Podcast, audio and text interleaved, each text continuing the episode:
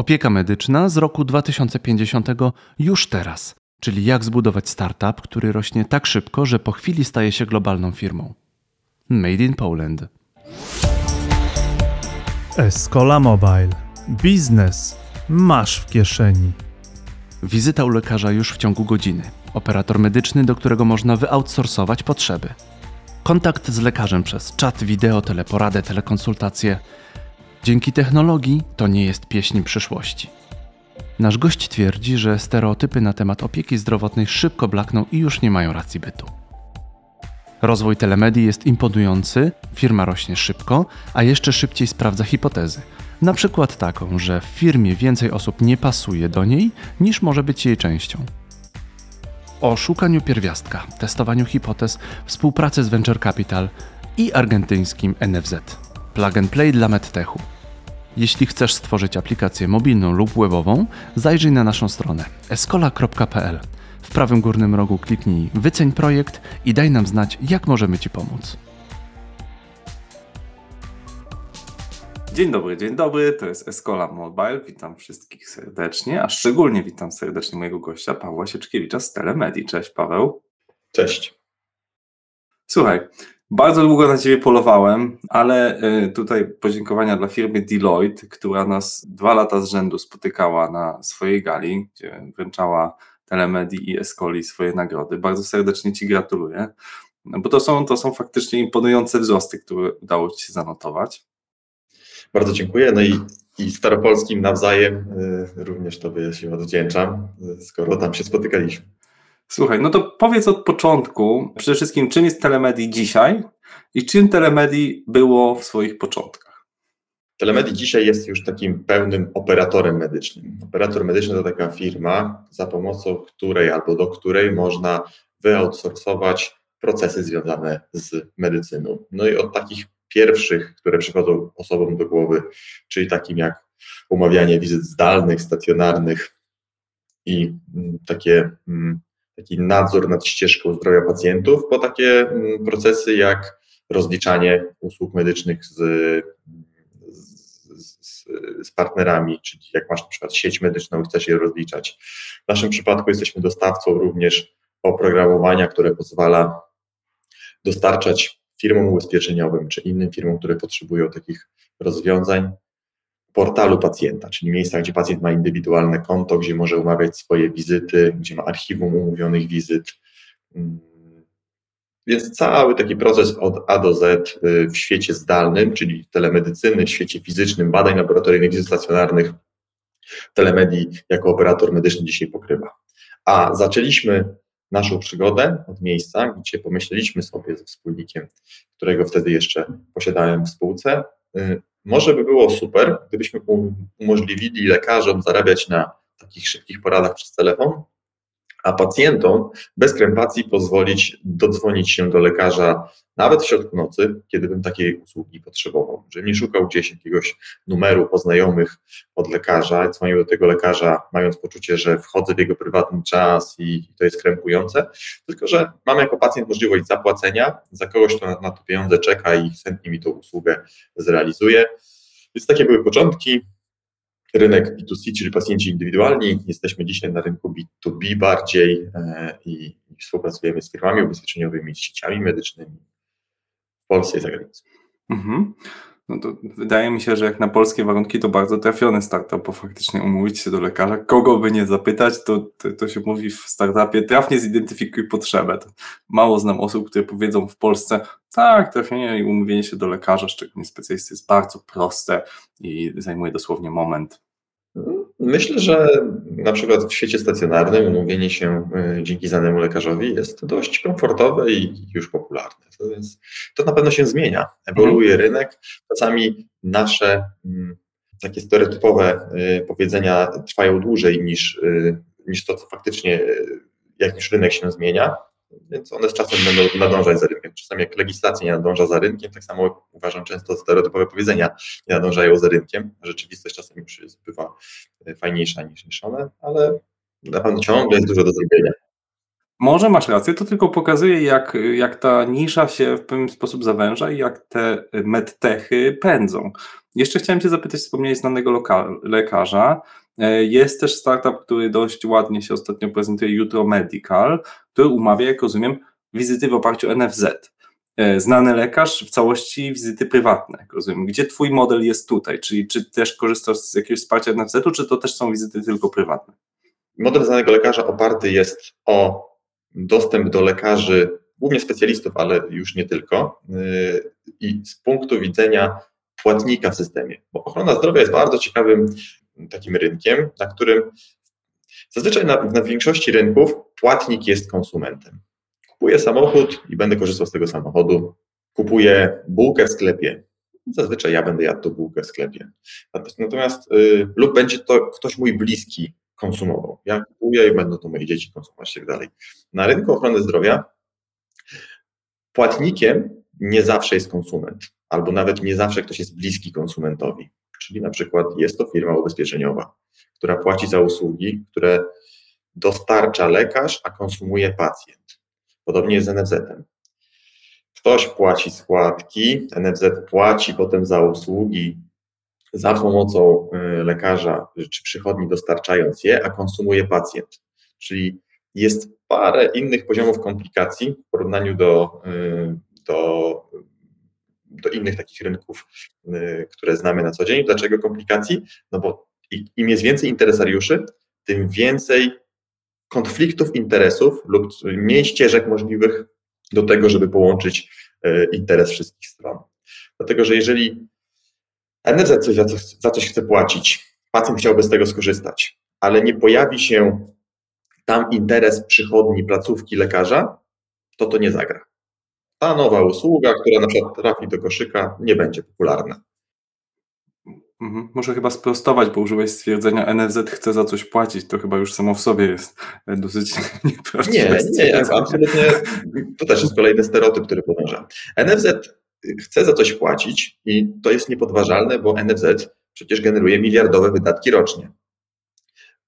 To, czym jest problematyka, którą zajmują się ludzie w NFZ, ale i cały rynek ochrony zdrowia debatuje o tym, to jest gdzie, w jakiej ilości te środki powinny być przekazywane, żeby jak najefektywniej realizować potrzeby zdrowotne pacjentów. Więc Czyli te legendarne, przepraszam, że ci przerywam, ale chcę, ty siedzisz w tym rynku bardzo głęboko, a nie wszystkie nasi słuchacze chcą, a chcę, żebyśmy że tak powiem, architekturę tego informatycznego systemu też mogli zrozumieć. Czyli jasne, rozumiem, czyli to są te słynne limity, które mamy, tak? Czyli, czyli tak jak mówisz, mamy płatnika NFZ, czy też w jego roli, bo chcę zrozumieć jakby jak to wpływa na twój biznes, w jego roli może być też ubezpieczyciel, tak? Czyli jeżeli to jest prywatnie się ubezpieczam w, nie wiem, PDT Zdrowie, czy jakimś tam innym, czy LuxMedzie, czy jakimś innym, to tym, że tak powiem, NFZ-em w sensie płatnika staje się ubezpieczyciel, tak? Z perspektywy Twojego systemu. Potem jest przychodnia, która dysponuje te środki i pobiera je, pobiera potwierdzenie wizyty i jest ostatecznie lekarz,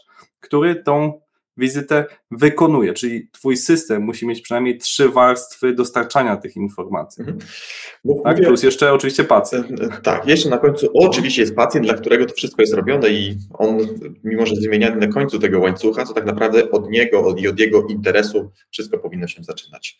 Więc y, chciałem powiedzieć trochę o rynku, że ten rynek ma trochę więcej skomplikowania niż y, potrzeba podaż, tylko ta podaż ma w sobie bardzo dużo E, jeszcze kroków pośrednich. E, Telemedii jest systemem, e, nazywamy się Healthcare as Digital Platform, dlatego że my pozwalamy firmom ubezpieczeniowym, no i pod tą firmę ubezpieczeniową również podchodzi NFZ, bo jakby, jakby nie było, NFZ działa na podobnej zasadzie co firmy ubezpieczeniowe natomiast bardziej z misją i na wiele większej skali niż jakakolwiek e, firma, która komercyjnie zajmuje się ubezpieczeniami zdrowotnymi czy pakietami medycznymi.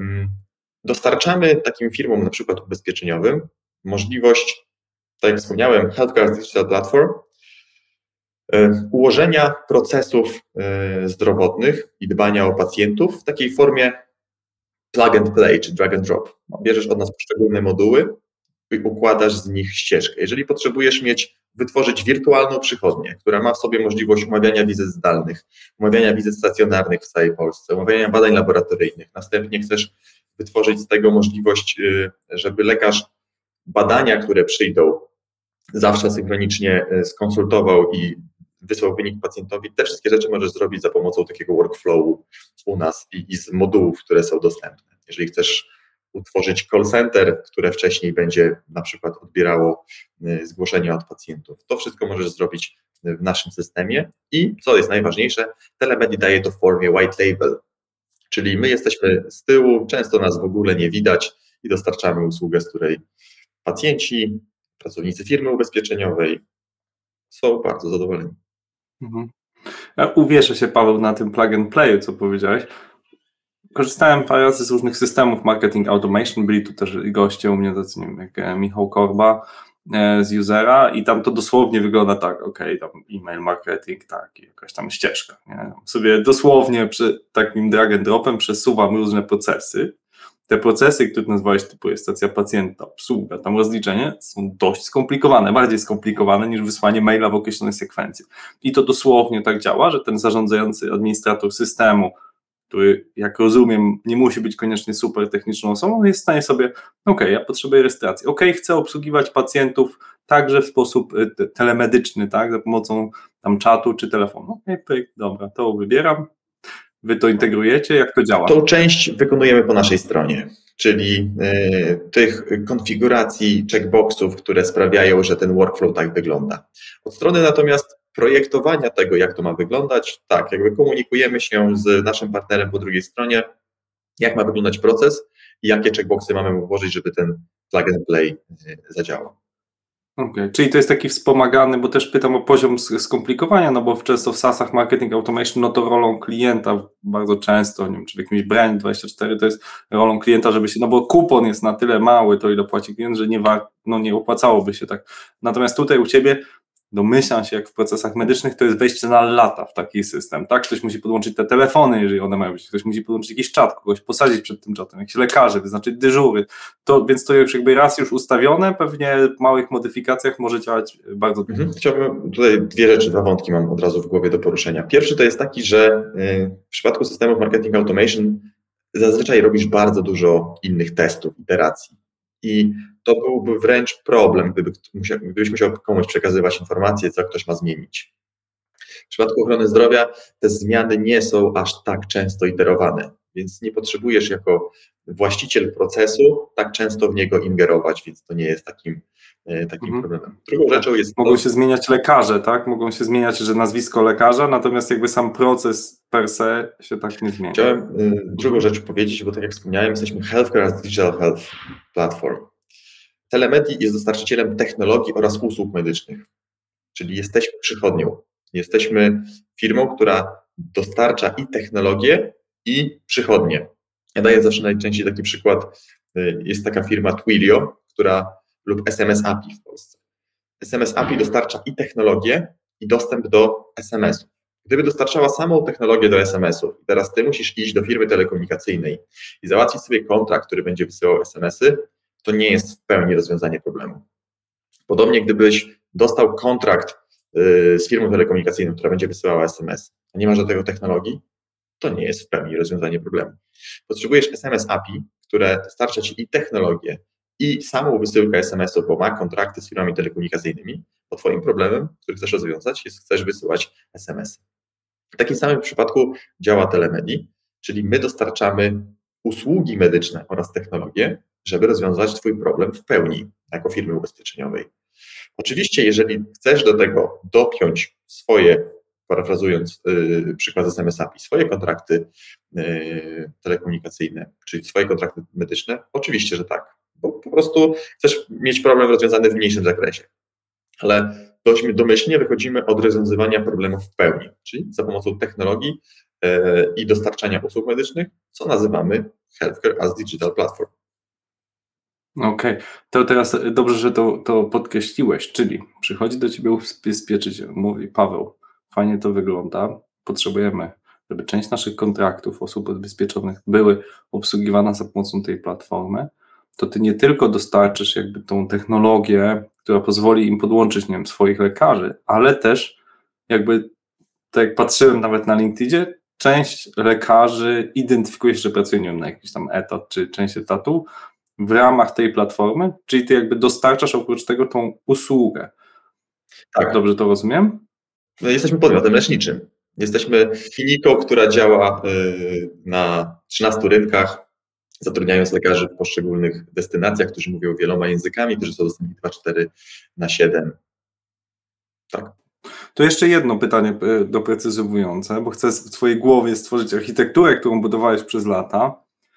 Czy takim razie ten, ten lekarz, no bo działacie white label, czyli ten lekarz tego dnia działa dla jednego ubezpieczyciela, dla jednej tam kliniki, drugiego dnia, dla in... albo nawet w czasie tego samego dnia. Czyli rozumiem, jest jeszcze oprócz tego jakiś system, który tiketuje to, żebyś ty potem tę usługę, te godziny, te usługi mógł rozliczyć Absolutnie z tak. płatnikami. Absolutnie tak. To jest nasza y, jedna z core competence, czyli potrafienie nałożyć bardzo głębokiego white labelu na usługi, które dostarczamy. Jednym, jedną warstwą skomplikowania jest to, co powiedziałem o całym rynku zdrowia. Hmm? Czyli, że gdy masz, yy, niezależnie który kapelusz zakładasz na głowę, czyli czy stajesz w butach firmy ubezpieczeniowej, to masz inne, inne zagadnienia, które chcesz rozwiązać. Jak jesteś pacjentem, wszyscy wiemy, jakie mamy zagadnienia do rozwiązania. Chcemy żyć długo, ale to już jest za mało. Chcemy żyć długo w zdrowiu, bo to jest największy problem, żeby nie żyć długo, ale wielu lat y, po prostu chorować, tylko chcemy żyć długo w zdrowiu. Y, a z punktu widzenia przychodni y, chcesz zarządzić efektywnie, czyli jak pomóc jak największej ilości pacjentów, żeby byli zadowoleni, ale oczywiście w taki sposób, żeby był ekonomicznie dla Ciebie opłacalny. To jest jedna warstwa problemu. A teraz, jeżeli, jeżeli jesteś dostawcą i chcesz to robić w white labelu, to dodatkową warstwą komplikacji jest jak zrobić to, żeby te, ten white label faktycznie był white labelem i nie doprowadzić do, yy, do żadnego mismatchu. Mhm. Super o tym opowiadasz. Od razu, Paweł, czuję, że mam do czynienia z takim technicznym, wykształconym e, CEO i chciałem e, Cię o to trochę zapytać. Jak wyglądała dla Ciebie ta droga przejścia? Bo rozumiem, jakieś pierwsze linijki kodu pisałeś Ty ze wspólnikiem.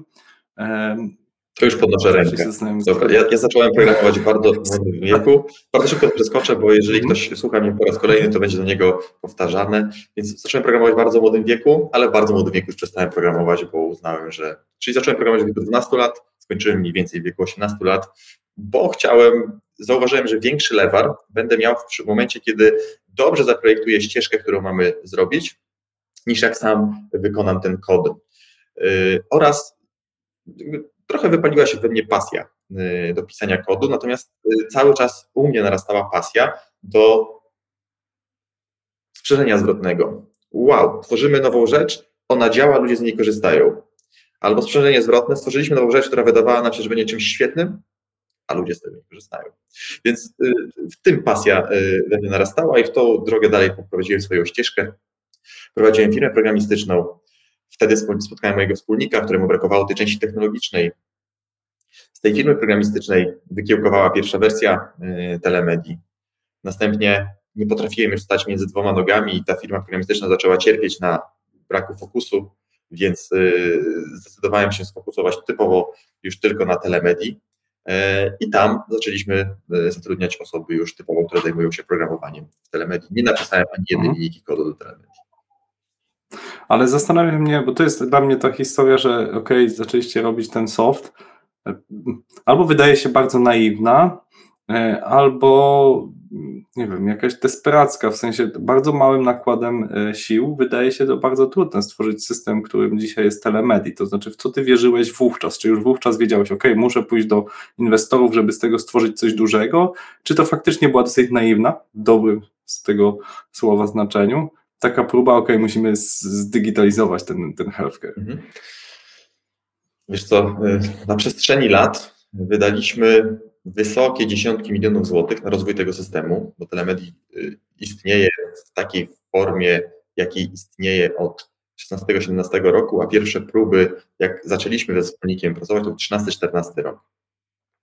I od 16-17 roku można powiedzieć, że telemedii ewoluuje z tej formy, y, którą y, najbliżej, najbliższej obecnej.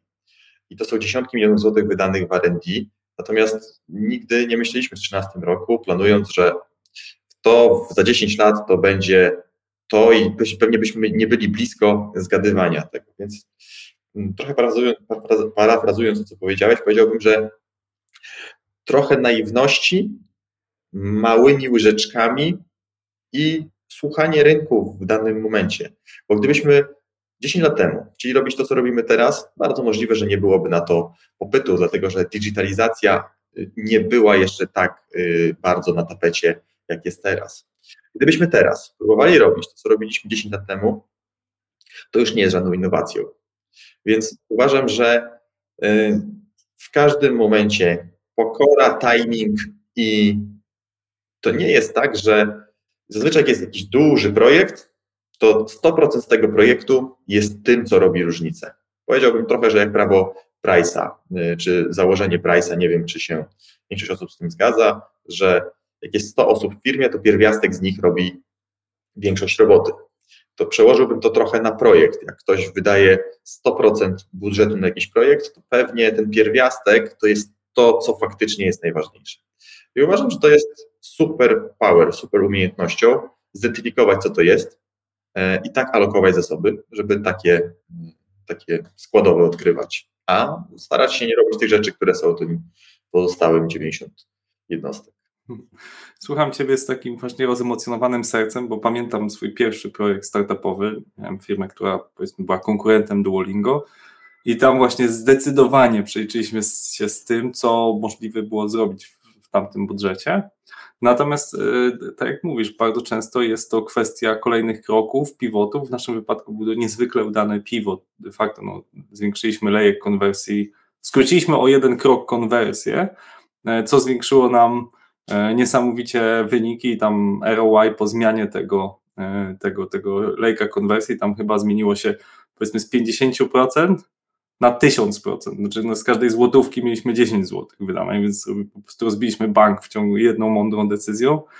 E, natomiast y, pamięt, zawsze mam w tyle głowy to, że gdybyśmy wówczas nie zrobili tego bardzo odważnego kroku, któremu byłem notabene przeciwny, ale moi wspólnicy mnie przekonali, e, to ta firma do niczego by nie doszła, a, a szczęśliwie udało się ją sprzedać za dobre pieniądze.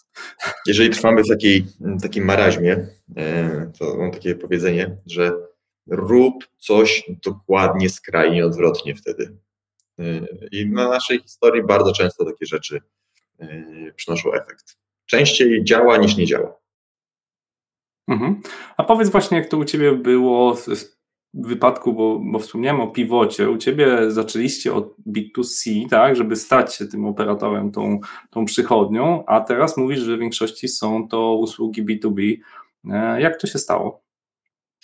Rozpoczęliśmy od B2C, ale to był zły timing pod względem tego, e, że pacjenci nie wyobrażali sobie, e, żeby konsultować z lekarzem w taki sposób. Albo może nie tyle, co nie wyobrażali, co nie wyobrażali sobie, że jest to wartościowa usługa na tyle, żeby zapłacić za nią X, kiedy X miałby y, pokrywać koszty w ogóle lekarskiej. Czyli wyceniali możliwość korzystania z tej usługi niżej niż koszty wytworzenia tej usługi. Bardzo słaby biznes. Więc yy, iterowaliśmy, próbując znaleźć inne rozwiązania, czy może jak będą ci lekarze na dyżurach, to będzie już efektywniejsze i będą bardziej do wyceniania i tak dalej, i tak dalej, aż do momentu, kiedy skończyły nam się pieniądze na koncie i trzeba było ich dorzucić. E, ja byłem tego zdania, że jeżeli mamy infrastrukturę, to trzeba kreować kolejne rzeczy, bo to jest dla mnie taki no-brainer. No-brainer, że usługi medyczne będą się digitalizowały, dlatego z głęboką wiarą dalej chciałem w to iść, natomiast to był moment, kiedy się rozstaliśmy ze wspólnikiem, bo e, on już tej cierpliwości wtedy w sobie nie miał i uznaliśmy, że jak coś wyjdzie, to się w jakiś sposób y, y, rozliczymy. Jeżeli nic nie wyjdzie, no to jesteśmy w punkcie takim, w którym właśnie, no z którego ta, ta, y, ten średnik powstał w dalszej części. I kolejnymi moimi hipotezami była współpraca z firmami B2B, czyli rozumienie coraz bardziej skomplikowania tego rynku i kto ma interes w tym, żeby pacjent był zdrowy i tak dalej, i tak dalej. Kto ma interes w zadowoleniu pacjenta. Mhm. Okej, okay. no tak i domyślam się, że te firmy ubezpieczeniowe, problemem startupów i to też jak trochę rozmawiamy o Twojej drodze, i nas słucha ktoś, kto rozwija taki biznes, problemem startupów, które wymyślają coś innowacyjnego, coś e, rewolucyjnego, jest taki problem braku zaufania. To znaczy, jeżeli nie wiem, czy akurat Twoim klientem jest tam, nie wiem, jakieś tam PZU Zdrowie, czy jakaś inna duża, renomowana firma, no to wszyscy znają i ufają. I dobra, PZU Zdrowie wymyśliło jakiś tam czat z lekarzami, no to fajnie, to jest innowacja. Jakiś startup zrobił czat z lekarzami, o, czy to jest pewne, nie? Bo nie masz z, z, z jakby danego tego zaufania, więc wejście w współpracy e, startupu, który dysponuje świetną technologią, z dużą korporacją, która z kolei dysponuje zaufaniem i wgryzienie się w ich zaufanie to jest najczęściej wyzwanie dla startupu, ale jak się to stanie, to dla obu stron jest to bardzo korzystna Ja współpraca. mogę wymienić, że tych wyzwań jest bardzo dużo i to nie jest tak, że te wyzwania są za nami, tylko ciągle się z nimi yy, borykamy. Po prostu to, co się zmieniło, to jest nasza umiejętność radzenia sobie z nimi i pewne swego rodzaju przepisy na to, w jaki sposób sobie z nimi radzić na podstawie naszej historii. I jeżeli ktoś przychodzi nowy do nas pracować, często przychodzi z jakimiś przekonaniami. Bardzo często, jeżeli już do nas dochodzi, te przekonania muszą być zbieżne z tym, jak my patrzymy na świat y, i mówimy, że Ziemia jest okrągła, a nie płaska, i on też musi być tego zdania, że Ziemia jest okrągła, a nie płaska. Y, Natomiast jeżeli przychodzi z jakimiś przekonaniami, które u nas mogły się już sprawdzić w jakiś sposób, to sięgamy do tej naszej historii, pokazujemy w taki i taki sposób sobie radzić z tymi rzeczami. Ale jeżeli ja bym miałbym wymienić kilka innych jeszcze e, takich problemów, z którymi muszą radzić startupy, to jest oczywiście zaufanie. Inną, innym miejscem to jest takie przywiązanie do swojego pomysłu i brak pokory do tego, że wiewiórki są brązowe, nie są zielone i nie próbuj tak kształtować świata, żeby wiewiórki, e, żeby inni się przekonywali do tego, że wiewiórki są zielone, albo nie obrażaj się, że są brązowe. Po prostu dostosuj się do tego, jak jest. E, Tak samo dostosuj się do feedbacku z rynku. No. Albo jest, albo nie ma. I nie próbuj tego feedbacku też y, opóźniać, żeby, żeby on się pojawił, bo to jest tylko takie trwanie w, swoim, w swojej bańce, aby, aby tylko w niej trwać. Więc to jest ten brak pokory i, i, i duże przywiązanie. Kolejną rzeczą jest robienie tych samych rzeczy, oczekiwanie innych efektów, a nie, nie próba zrobienia czegoś skrajnie inaczej. Kolejnymi problemami to są y, problemy związane z robieniem wszystkiego dookoła, ale nie to, co ważne, czyli o tym, o tym pierwiastku, o którym wspominałem, czyli my to często nazywamy hipoteza słonia zamiast hipoteza wiewiórki. Zdecydujmy się, co faktycznie jest tutaj tą niewiadomą i tą niewiadomą przetestujmy, zamiast testować wszystko, co jest wiadome. I znowu, teraz y, powiedziałeś o tym problemie. Jak, jak ja słyszę często takie podejścia, że no, to są problemy dla startupów y, i tak dalej, ale to są problemy dla wszystkich. I teraz to jest właśnie to odsiewanie ziarna od plew. Wszyscy mają ten problem, więc od Twojej jakości rozwiązywania tych problemów będzie zależało to, gdzie będziesz za 5 lat. Bo to, gdzie jesteśmy dzisiaj, zazwyczaj jest efektem tego, co robiliśmy 3-5 lat temu. No tak, szukanie, szukanie pierwiastka. Mhm.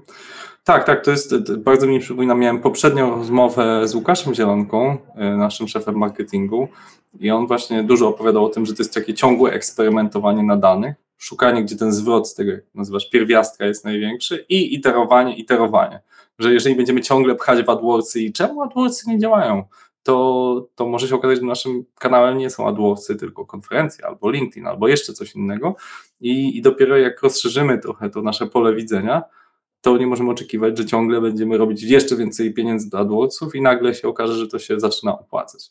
Może tak, ale bardzo możliwe, że zupełnie e, nie.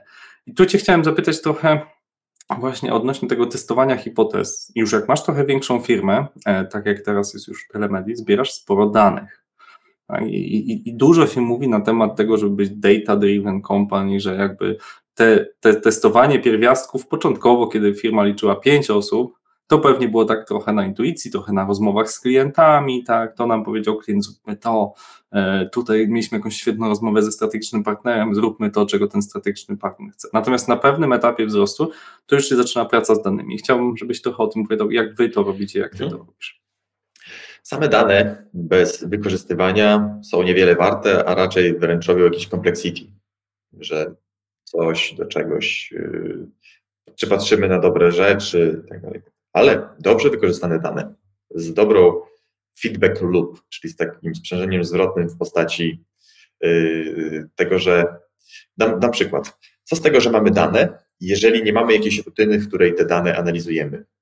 Jeżeli z analizowania tych danych nie, nie wypadają wnioski, jeżeli z tych wniosków nie dzieją się faktyczne zmiany, czyli jeżeli nie ma takiej pętli iteracji, to same dane są nic nie warte, bo też nie ma miejsca wtedy stworzonego na to, żeby weryfikować, czy w ogóle my patrzymy na dobre dane, czy nie, nie na jakieś dane obok powinniśmy patrzeć, lub nie powinniśmy patrzeć na dane bardziej zagregowane, lub na dane jeszcze niżej, czyli bardziej rozgranulowane. Więc y, uważam, że bardzo ważną rzeczą jest stworzenie y, tak procesu i pętli obiegu informacji, żeby hasło, które jest bardzo często nośne, czyli self-learning organizations, żeby faktycznie organizacje były samouczące i wyciągały wnioski.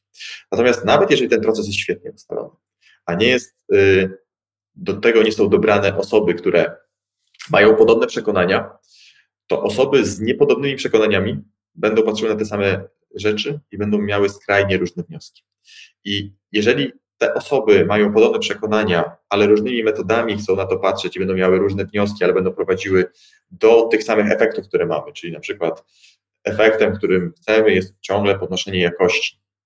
Ale jeżeli przyjdą na te spotkania osoby, które nie mają przekonań, że jakość jest ważna, to te osoby nie będą patrzyły na te, y, na te dane z intencją posiadania coraz lepszej jakości, tylko będą doszukiwały się tam innych przekonań, czyli na przykład takich, a dlaczego nie gra muzyka w trakcie konsultacji lekarskich? To nie jest to, y, wokół jakich przekonań się spotykamy. Więc y, jeżeli to było zbyt za wiele powiedziane przeze mnie, podsumuję, Chodzi o to, żeby były dane, ale one, żeby były umiejscowione w bardzo mocną pętlę zwrotną uczenia się i challenge'owania, czy to są te dane, czy to nie powinny być inne dane i, i co z nimi robimy, oraz y, żeby osoby, które mm, na te dane patrzą, miały bardzo spójne z nami przekonania. Ja to nazywam business alignment, czyli czy patrzymy na te same rzeczy i mamy podobne wnioski. Teraz to nie chodzi o to, żeby to byli przytakiwacze, czyli ludzie, którzy są klonami swoimi, bo ja rozdzielam, czym są przekonania takie dookoła, a w środku jest wolność. Więc to nie chodzi o to, że przekonania są tak, sprawiają, że wolność jest minimalna. Ta wolność może być bardzo duża, ale te przekonania są nieprzekraczalne. To jesteśmy my i nie chcemy dowolnych, przypadkowych osób. Więcej osób do nas zdecydowanie nie będzie pasować, niż będzie pasować. To umieścimy jako cytat. Więcej osób będzie do nas nie pasować, niż będzie pasować. Tak, to, to jest mocne stwierdzenie. Um, Okej, okay. chcę jeszcze jedno zapytać. Mówisz patrzenie na dane, jest taki typ organizacji, nazywają się Venture Capital, czy w późniejszym etapie rozwoju Private Equity, które patrzą na organizacje, na firmy pod bardzo określonym kątem, czyli zwrot z kapitału. Ty takich organizacji jako wspólników masz kilka na pokładzie.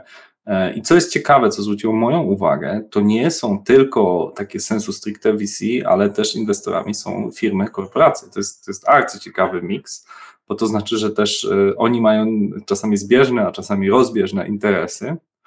Chciałbym, żebyś opowiedział właśnie, jak doszło do tej współpracy, no i może trochę uchylił rąbka tajemnicy, jak ona się tak na co dzień kształtuje. Zazwyczaj korporacje też nie inwestują same jako korporacje, tylko poprzez ich fundusze inwestycyjne, czyli takie y, ramiona, które są niezależne, które są po prostu, mają jakiś wydzielony budżet i mają realizować zwrot jak każdy inny fundusz finansowy. Tak, corporate chyba, to się nazywa corporate VC, tak? Corporate VC, mhm. tak jest, więc to też nie jest do końca tak, że wchodzimy jako jakiś unit jakiejś organizacji, tylko tak naprawdę mamy kolejnego inwestora finansowego, który zachowuje się jak inwestor finansowy, a nie jak inwestor strategiczny.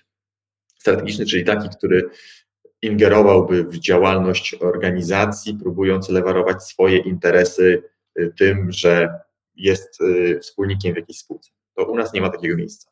Zawsze szukaliśmy jako wspólników funduszy typowo finansowych, inwestycyjnych, które chcą zostawić nam wolność w perspektywie tego, jaką mamy wizję, jak chcemy rozwijać firmę. A jeżeli y, słynne określenie smart money, czyli w jakiś sposób mogą nam pomóc zlewarować się, to, to są dodatkowe punkty do tego, na kogo patrzymy. Natomiast, żeby to nie brzmiało, y, że to, to są punkty w naszej ocenie i tak dalej, ta relacja musi być obustronna i chęć wejścia w taki mariaż, czyli przede wszystkim spółka potrzebuje przekonać y, taki fundusz i wypełniać jego cele i tezy inwestycyjne.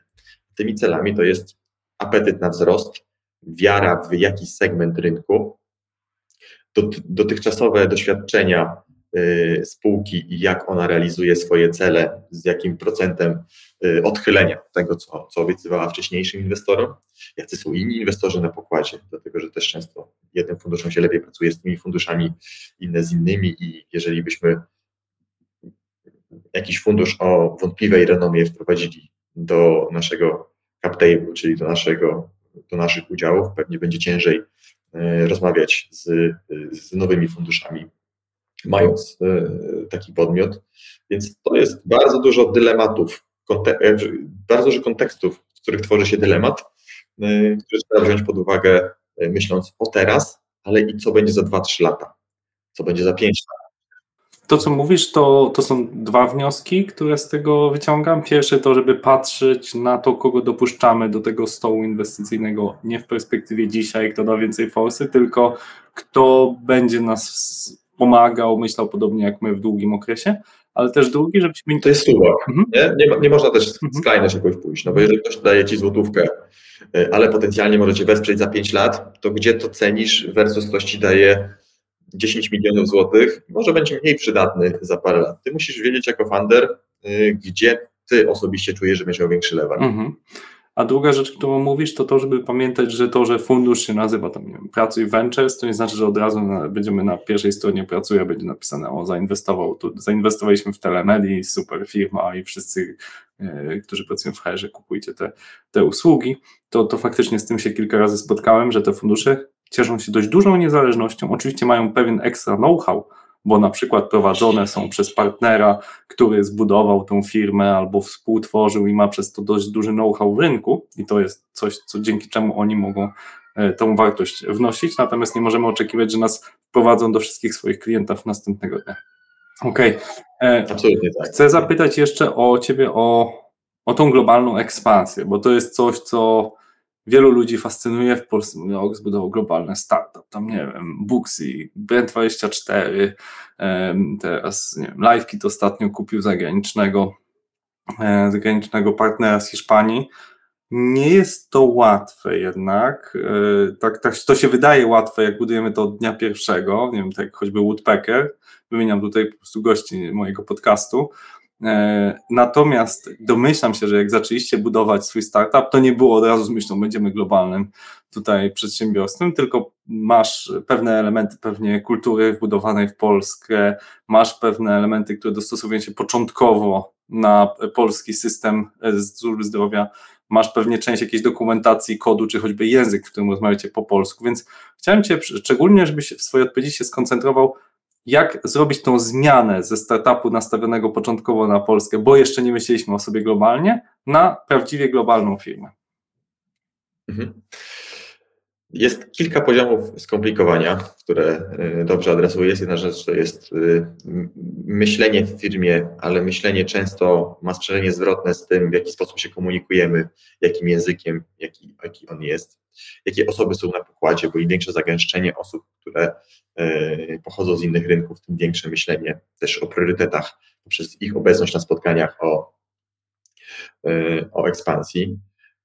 Warstwa produktowa, która oczywiście musi być zastosowana, warstwa sprzedażowa, no i w naszym przypadku znowu wszystko spojone przez to cało, całe complexity, które opowiedzieliśmy e, o rynku ochrony zdrowia e, w Polsce, ma swoje kolejne e, inklinacje na podchodzeniu do, do rynków lokalnych.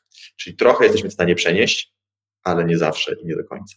Albo na niektórych rynkach mniej jesteśmy w stanie przenieść, niż trzeba od nowa wymyśleć. I pojawia się wtedy takie trochę stawianie startupu od zera.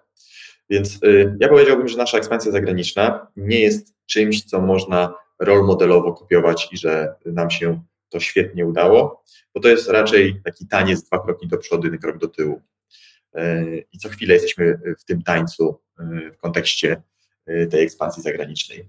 No to oczywiście, jak spojrzymy z perspektywy jakiegoś czasu wystarczająco dużego, to faktycznie jesteśmy obecni operacjami na, na kilkunastu rynkach z językami, które obsługujemy i na kilkudziesięciu rynkach, które korzystają z tych języków. No bo językiem hiszpańskim, portugalskim mówi się na więcej niż jednym rynku, z którego, z którego mamy lekarzy.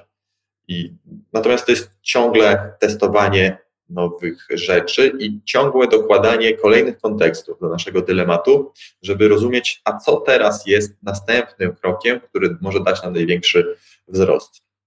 To jest ciągle wymyślanie firmy na takie kolejne litery S, czyli zaczynamy od zera. Fajnie, jakaś hipoteza zaczęła rosnąć, natomiast w pewnym momencie ona łapie sufit, wypłasza się i potrzebujesz kolejnych liter S do takiego ciągłego wzrostu. Raczej to nie są takie wzrosty e, zazwyczaj, albo one są w oddaleniu. Takie są, takie są, Paweł, w pitch deckach zawsze na początku drogi, nie? Nie, bo znaczy one są bardzo często prawdziwe, tylko, e, tylko muszą być w odpowiednim mm -hmm, mm -hmm. Okej, okay, ale jedną rzecz chcę doprecyzować, bo e, Wrócę choćby do przykładu, nie wiem, Woodpeckera, czyli narzędzia do wysyłki e-mail marketingu. To jest na tyle proste narzędzie, sasowe, takie, że tak powiem, gdzie sam ktoś się obsługuje, że faktycznie ono może być od początku globalne. Natomiast ty masz pewną specyfikę, że ok, zrobienie y, softu w języku hiszpańskim to jest proste. Tak? Nie oszukujmy się. Tak? Robimy pewne tabele, wymieniamy język na hiszpański, on może być latynoamerykański, może być hiszpański kontynentalny, fajnie. To, to wszystko jest proste.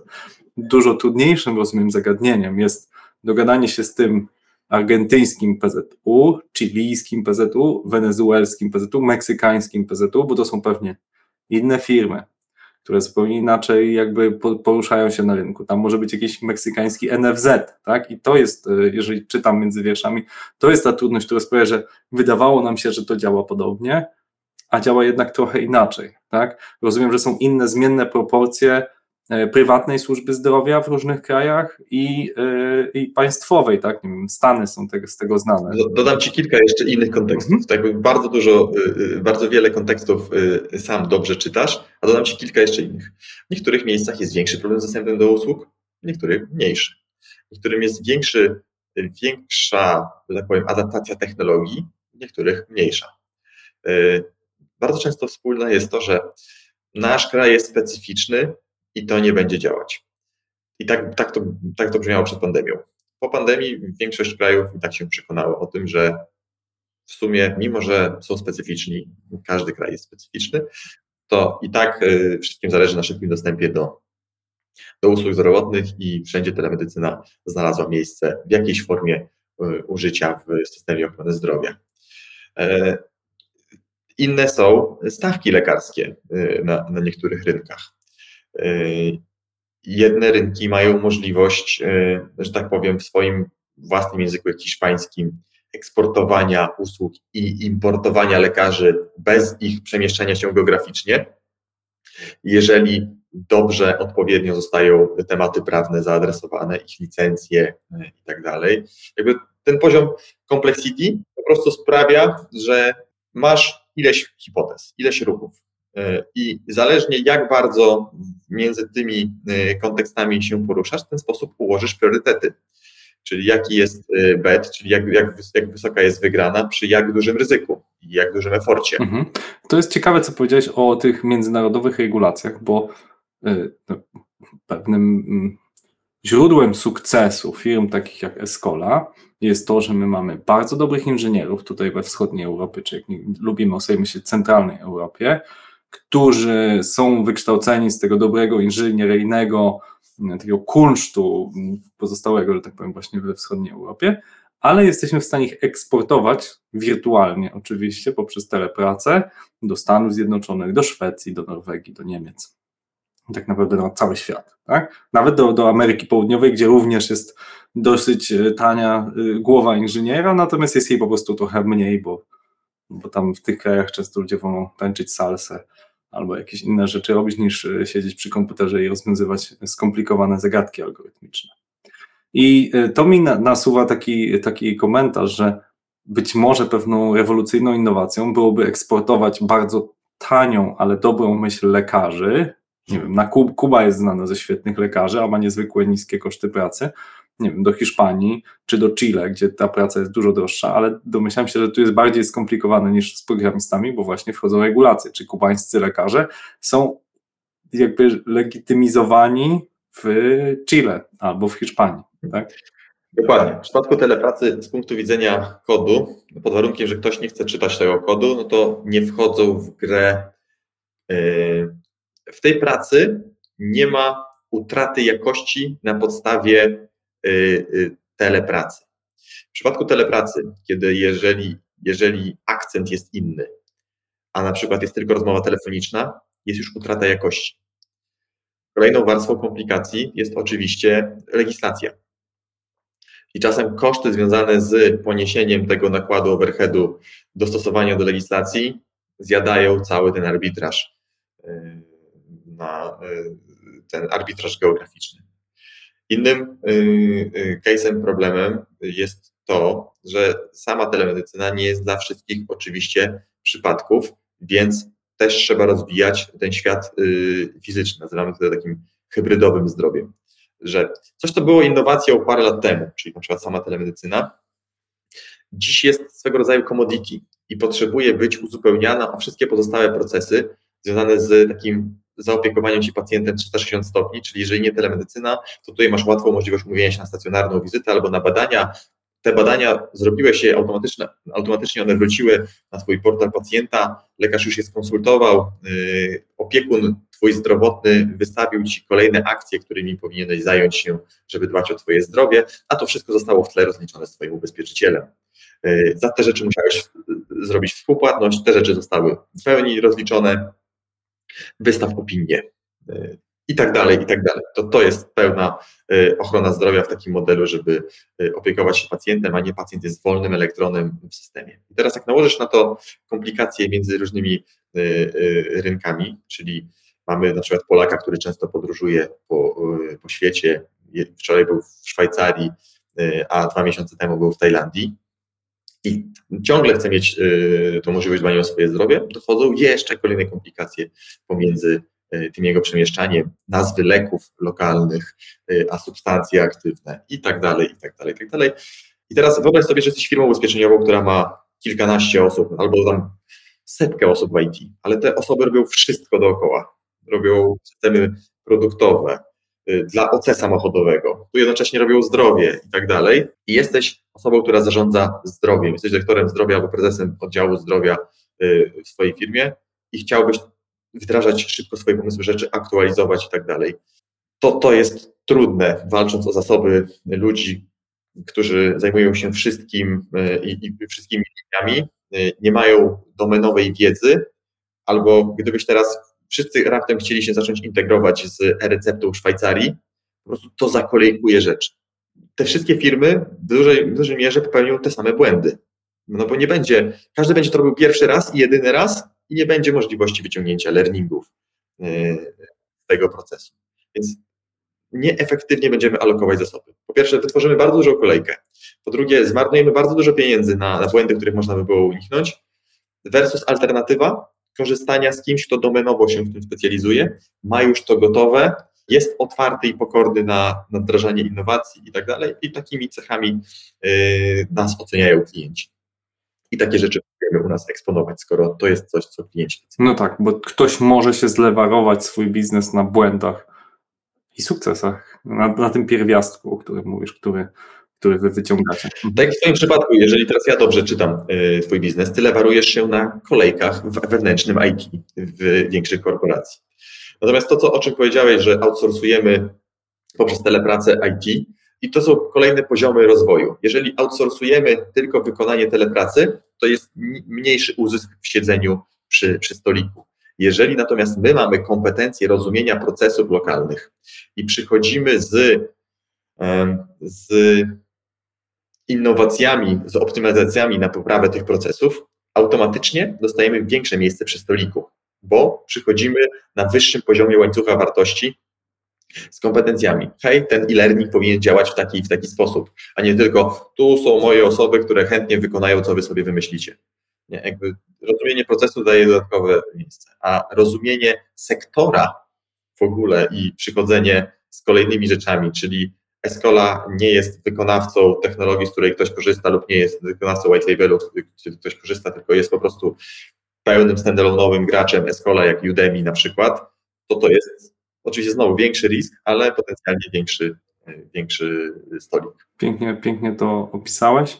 Na koniec mam takie pytanie do Ciebie. Jak widzisz telemedii w perspektywie roku 2025 i roku 2030? Mhm. Naszą wizją w ogóle jest to, że telemedii transferujemy, teleportujemy ochronę zdrowia w 2050 rok. Żeby już teraz dało się y, korzystać z takiej ochrony zdrowia, która będzie w przyszłości czymś commodity, a my chcemy być tym, który pokazuje innym, jak to może wyglądać. Więc wierzymy w to, że będziemy opiekować się pacjentem nie tylko reaktywnie, czyli Krzysiek, Krzysiek zgłasza się do lekarza, bo go coś boli, tylko opiekujemy się tobą tak 360 stopni, znając Twoje cele zdrowotne, co chcesz osiągnąć i się Tobą y, opiekujemy. Więc w tą stronę idziemy.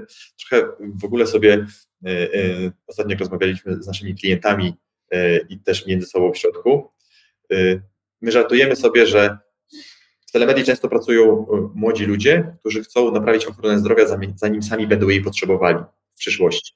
Ale też jest taka forma, że to jest forma donacja do, do społeczeństwa. Jak oddajesz krew, to jesteś donatorem. Jakby nie było, ratujesz kogoś zdrowie.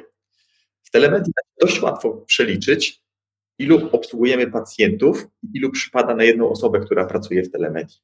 To jest forma donacji krwi do społeczeństwa, tylko w sposób, który dzięki poprawie technologii lewaruje to iloma pacjentami będziesz w stanie się opiekować dzięki technologii, którą ty wytworzyłeś. Więc dla mnie, wiadomo, krew jest czymś, co ratuje życie od końca. My bardzo często poprawiamy zdrowie, nie jesteśmy obecni przy operacjach i tak dalej, ale jesteśmy obecni przy tym, żeby do tych ciężkich stanów aż nie dochodziło. Czyli jeżeli jedna osoba u nas w przeliczeniu na, na człowieka jest, jest, opiekuje się kilkunastoma tysiącami pacjentów w ciągu roku, to to jest duży impact takiego donatora y, do społeczeństwa. Naszym celem jest, żeby ta efektywność dzięki technologii coraz bardziej rosła. Naszym celem jest, żeby w ciągu dekady opiekować się 100 milionami pacjentów. W tym momencie doszliśmy do jakichś 3 milionów. Co od razu pokazuje, że musimy to robić globalnie. W Polsce nie mamy tylu pacjentów, którymi możemy. Czyli z jednej strony, Paweł, mówisz taka mm, uberyzacja, nazwałeś, pójście w stronę commodity e, medycyny, czyli żeby właśnie podróżuję, Szwajcaria, e, Stany Zjednoczone i że mam telefonie moje dane medyczne, mogę skontaktować się na telefon z lekarzem w sposób taki łatwy, bardzo prosty, a z drugiej strony, że mam na tyle dużo danych medycznych, może jakieś, nie wiem, właśnie te takie sensory nowoczesne, zegarki, cuda na kiju, jakieś są, widziałem, przenośne e, różne EEG i tak dalej, pozwolą ci na śledzenie tych danych na tyle, żeby wcześniej reagować. Tak, takie dwa e, widzę duże punkty. Mhm. Y, zgadza się. Y, powiedziałbym, że jeszcze taka rzecz, żeby te dane szły za tobą, żeby kiedy kontaktujesz się z lekarzem, on nie traktował cię jako wolny elektron, że tabula rasa do mnie przyszła, ja tylko wiem o nim ten wycinek, więc z braku kontekstu, mimo dobrej intencji, pojawiają się złe wnioski. To to jest ta bardzo ważna warstwa, żeby każda wizyta była elementem ścieżki i rozumieniem, y, dlaczego jesteśmy tutaj i dawaniem swego rodzaju y, wyobrażeń, jak ścieżka może dalej przebiegać, a nie po prostu takimi pan przyjdzie za, za dwa miesiące i zobaczymy, co wtedy. Nie, to musi być ciągle elementem. Jakby nie wyobrażam sobie, żebyś w taki sposób rolował budżet y, w firmie. Zobaczymy, co za dwa miesiące będzie. To tym bardziej nie wyobrażam sobie taki sposób leczenia pacjentów. Czyli praca nad danymi. No to słuchaj, wszystkie te trzy ścieżki, które opisałeś, idziesz w dobrym kierunku. E, trzymam kciuki, żeby to faktycznie się zrolowało, żeby to poszło w taką bardzo dobrą stronę. Dziękuję Ci, Paweł, że podzieliłeś się swoją wiedzą ze słuchaczami Escola Mobile. Bardzo dziękuję. Wszystkiego dobrego na szlaku poczek. Dziękujemy za Twój czas i za to, że jesteś z nami. Jeśli planujesz zbudować aplikację webową lub mobilną, zajrzyj na naszą stronę escola.pl. W prawym górnym rogu kliknij Wyceń projekt i daj nam znać, jak możemy Ci pomóc. Jeśli ten podcast zainspirował Cię do czegoś, jeśli zdobyłeś, zdobyłaś informacje lub po prostu spodobał Ci się ten odcinek, prosimy podziel się linkiem do tego odcinka na Twitterze, Facebooku, LinkedInie, opowiedz o nim swoim znajomym. A jeśli słuchasz nas na Spotify bądź Apple, daj nam 5 gwiazdek i fajną ocenę. Im więcej takich ocen, im więcej pięciogwiazdkowych recenzji, tym częściej nasz podcast jest polecany innym słuchaczom. Bo dzielenie się wiedzą to misja Escola. To był 138 odcinek podcastu Escola Mobile. Gościliśmy Pawła Sieczkiewicza z Telemedii. Rozmawialiśmy o opiece zdrowotnej z 2050 roku. Już teraz. Do usłyszenia.